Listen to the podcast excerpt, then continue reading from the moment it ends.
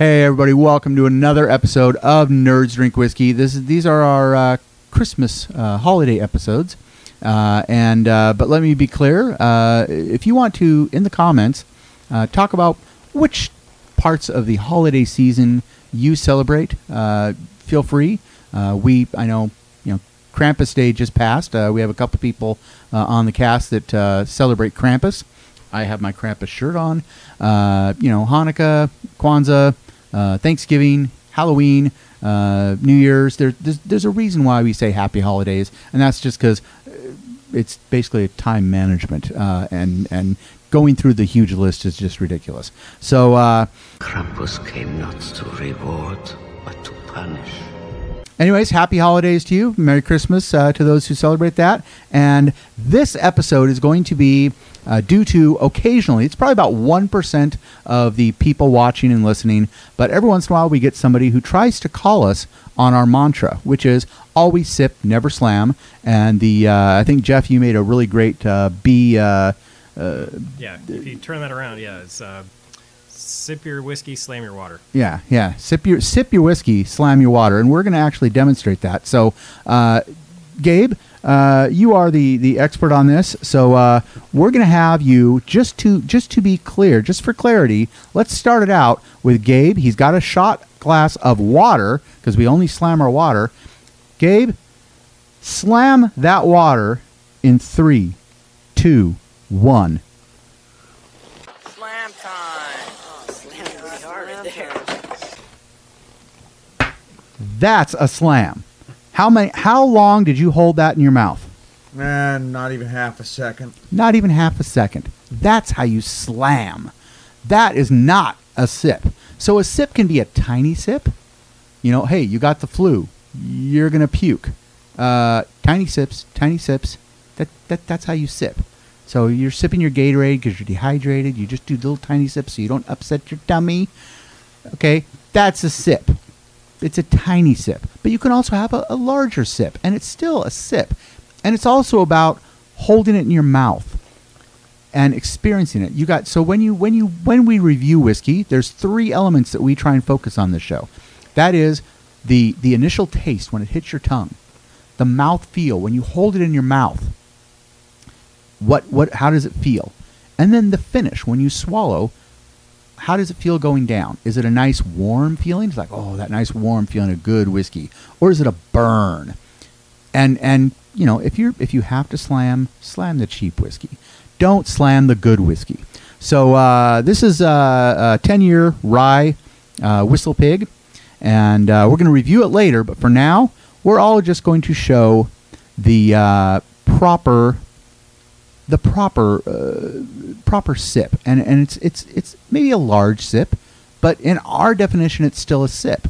So uh, in the comments, uh, what we'd like is a ton of comments about what you consider a sip, because for us, when we say always sip, never slam, what we mean is don't do what Gabe just did with his water. Don't slam it. Don't sit there and and and you don't want it to touch your tongue because it's crap whiskey. So you just have it go down your throat as as quick as possible. I don't know. So uh, while I sip my whiskey, why don't you guys uh, describe what what you what you think a sip means and what you think a slam means? So I always feel it's it's a, just an easy, concise way of saying, make sure you enjoy and taste your whiskey. The point of it is to experience it, not to just get shit. You've got to censor television, you fools! Or I can't say that. Never mind.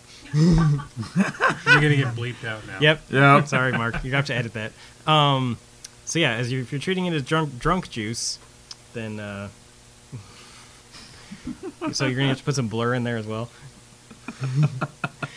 um, yeah. So uh, plus, I found it, you have to take at least enough in there that if if you take a too small of a sip, uh, I kind of choke on it. Like it just goes in the wrong places without. You need enough liquid in there to actually have your muscles work correctly. If it's You- too small, it You also work. don't experience it. You also don't get that mouthfeel. You don't get the real taste of it.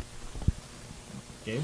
Honestly, uh, I I really think that that is a very true statement. Um, when it comes down to it, a sip can be the smallest little smidge in your mouth, enough to just kind of let it taste the tip, like let it touch the tip of your tongue, kind of give it that feeling. Or it could be, you know, a healthy pour of almost half the glass if that's what you really want. But you're not slamming your whiskey. You're sitting there taking the time to sit there and enjoy what you're tasting, enjoying the flavors, trying to pick out certain notes, if you will. Um, you know, instead of actually just letting it go right down your throat and getting rid of it immediately slamming it is a waste of time. I agree entirely that you just need to slam your water, sip your whiskey, and enjoy yourself. Kevin, uh, by the way, uh, for those of you who don't know, this is Kevin Saint. Uh, he- Hello. oh, whoops. This is uh, this is Kevin Saint. Oh, there uh, he is. Uh, he. W- there's a few episodes ago where he was doing a cooking podcast. What was it called? Uh, Uh, the cooking pod, uh, the cooking show was. uh, you might want to eat your mic a little bit closer. Oh, get, get closer to your Get mic. there. Yeah. Uh, the cooking show was called Cooking Ain't Complicated. Yeah, and and so now he's got uh, fuel your fandom, uh, Mm-hmm. which is just audio, and uh, but uh, why, why don't you uh, first say uh, introduce yourself by saying what fuel your fandom is about, Okay. and then what do you think uh, when when you hear the word sip and what you hear what you when you hear the word slam? Okay. Uh, well, just real briefly, uh, like Mark said, I run a podcast called Fuel Your Fandom. The idea behind Fuel Your Fandom is that, uh, and and I have a tagline too, a, a saying that I use with my show is is uh, everything is fandom and fandom is everything, because fandom is what brings and makes all of us passionate about the things that we're passionate about, whiskey or Star Wars or whatever it is we're fans of that, and that's our fandom. That's how we get passionate.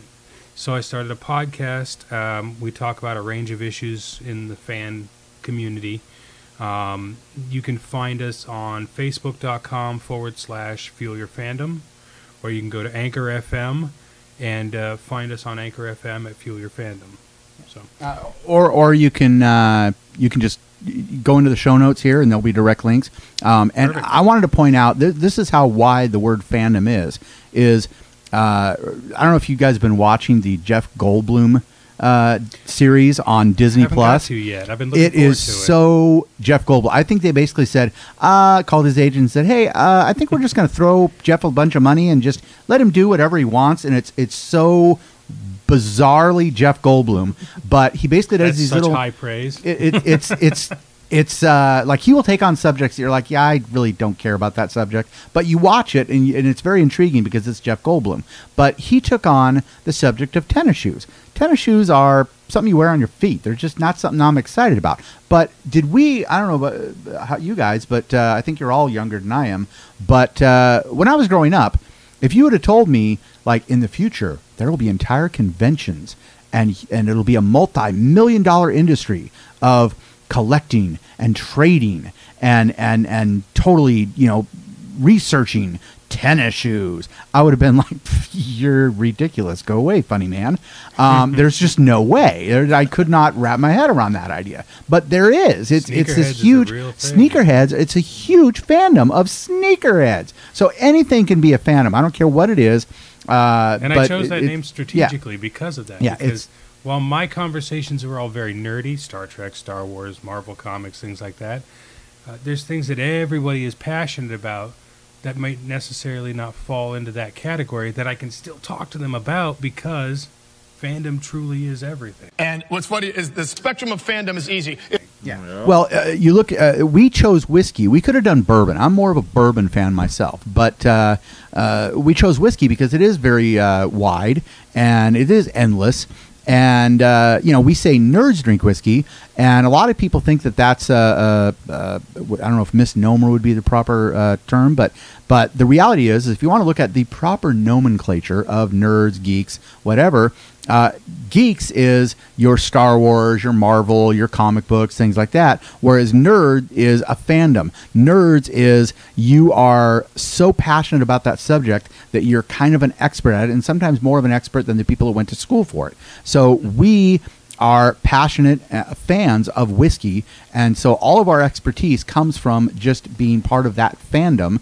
Uh, we have never went to school for it. We aren't properly taught, whatever that means. We're not actual distillers. Uh, you know, it, it, so it's all just because of fandom. So this is this is our fandom. So it's nerds drink whiskey, not geeks drink whiskey. And by the way, uh, I think it was uh, I can't remember the comic book that said this so clearly but they debated nerd, the term nerd versus the term geek, and uh, then they, at the end of it they said, "And what is the proper nomenclature for those that care about the difference?" And uh, well, that would be dweeb. So, uh, um, but anyways, uh, uh, what uh, what what is your what for you to you? What is the difference between a slam and a sip? I think, just like everyone else said, a sip is kind of whatever you take into your mouth at one given time, slowly. I think, uh, and a lot of, I think the slam, I don't want to call it a culture, the slam thing is heavily romanticized. separating from your mic again. I know, but if I get right up on it, it's going to look dirty. um, I'm in a metal band And- and too. I improve eat our mic views. a lot. But uh, I think there's a lot of romanti- romanticizing of the slam culture. You see things in uh, old Western movies. They belly up to the bar, flip a coin onto the bar, take the shot, and pound it, and and that's really, and it's like you said, it's because that's Censored, censored, bleep, bleep, bleep. bleep me out. It's because that stuff is Stop creating more work for me.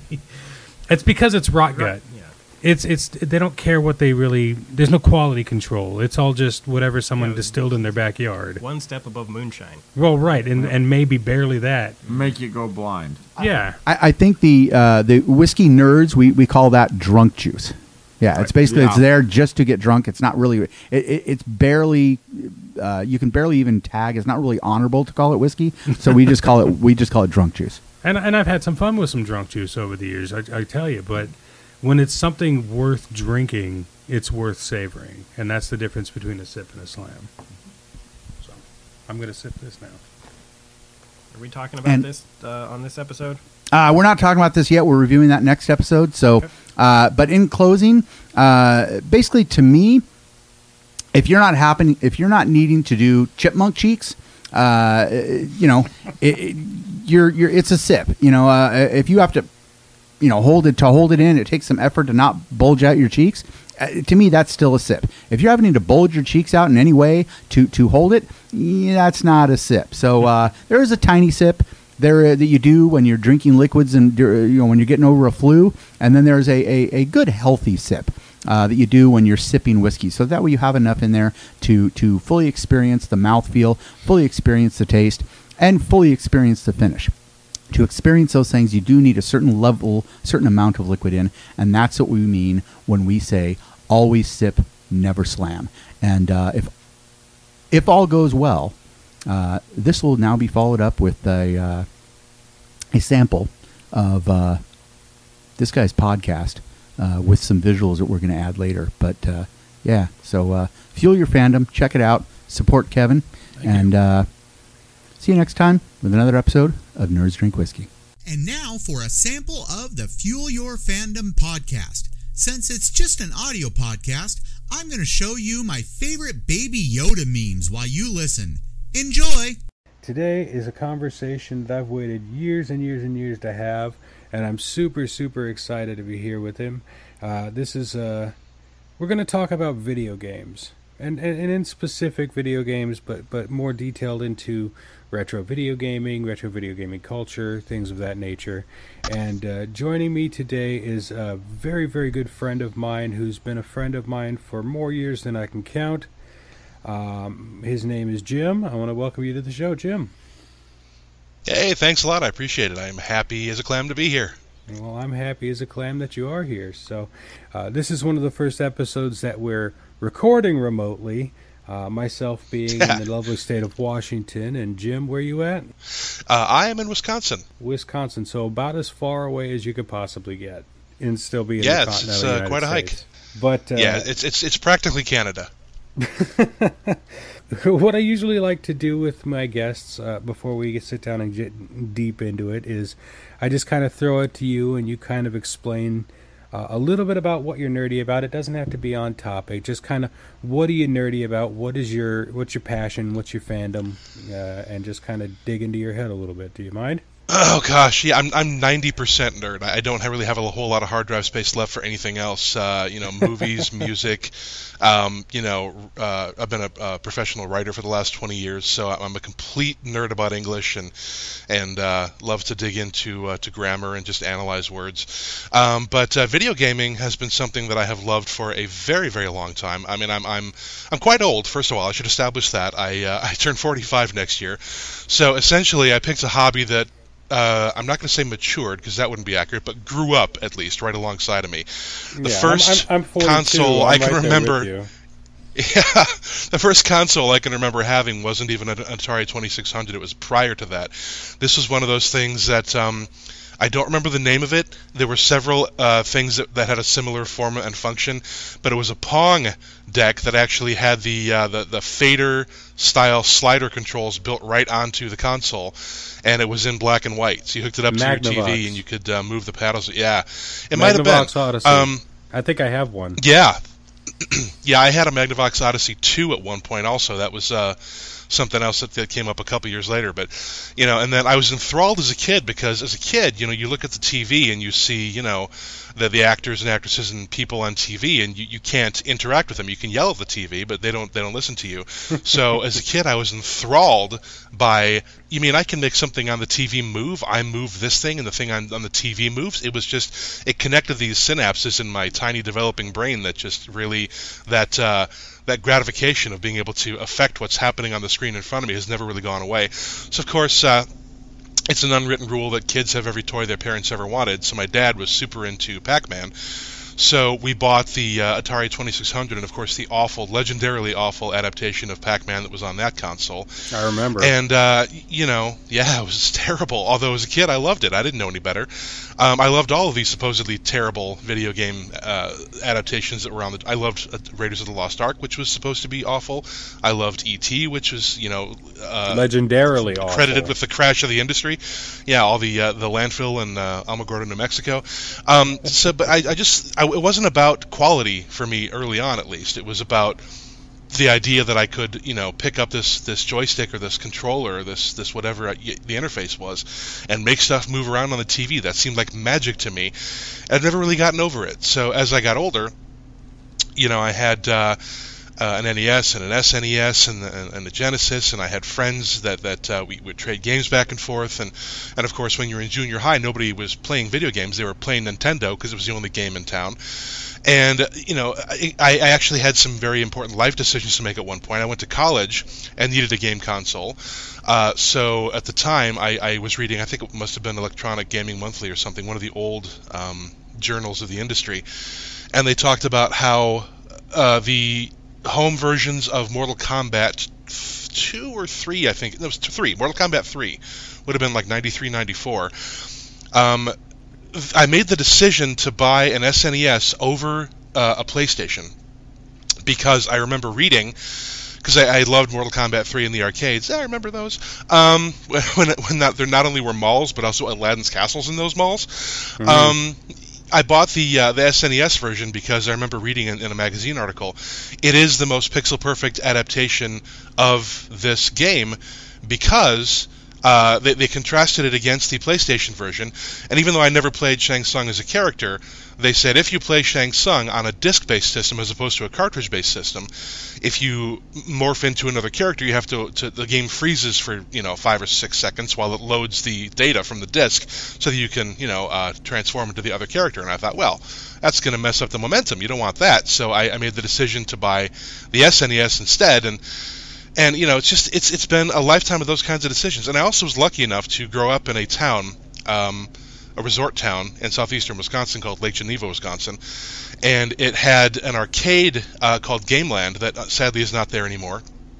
But it was one of those wonderful places that that uh, smelled like popcorn and cotton candy, and they uh, they bought a whole bunch of cabinets way back in the day, and they they, they started. I mean, they had uh, an original uh, Star Wars Vector cabinet. Mhm. Um, they had uh, some pinball machines. They had an original Galaxian, an original Jungle Hunt. Um, you know. That was just a short sample of the Fuel Your Fandom podcast. If you like what you heard, click the links in our show notes to subscribe.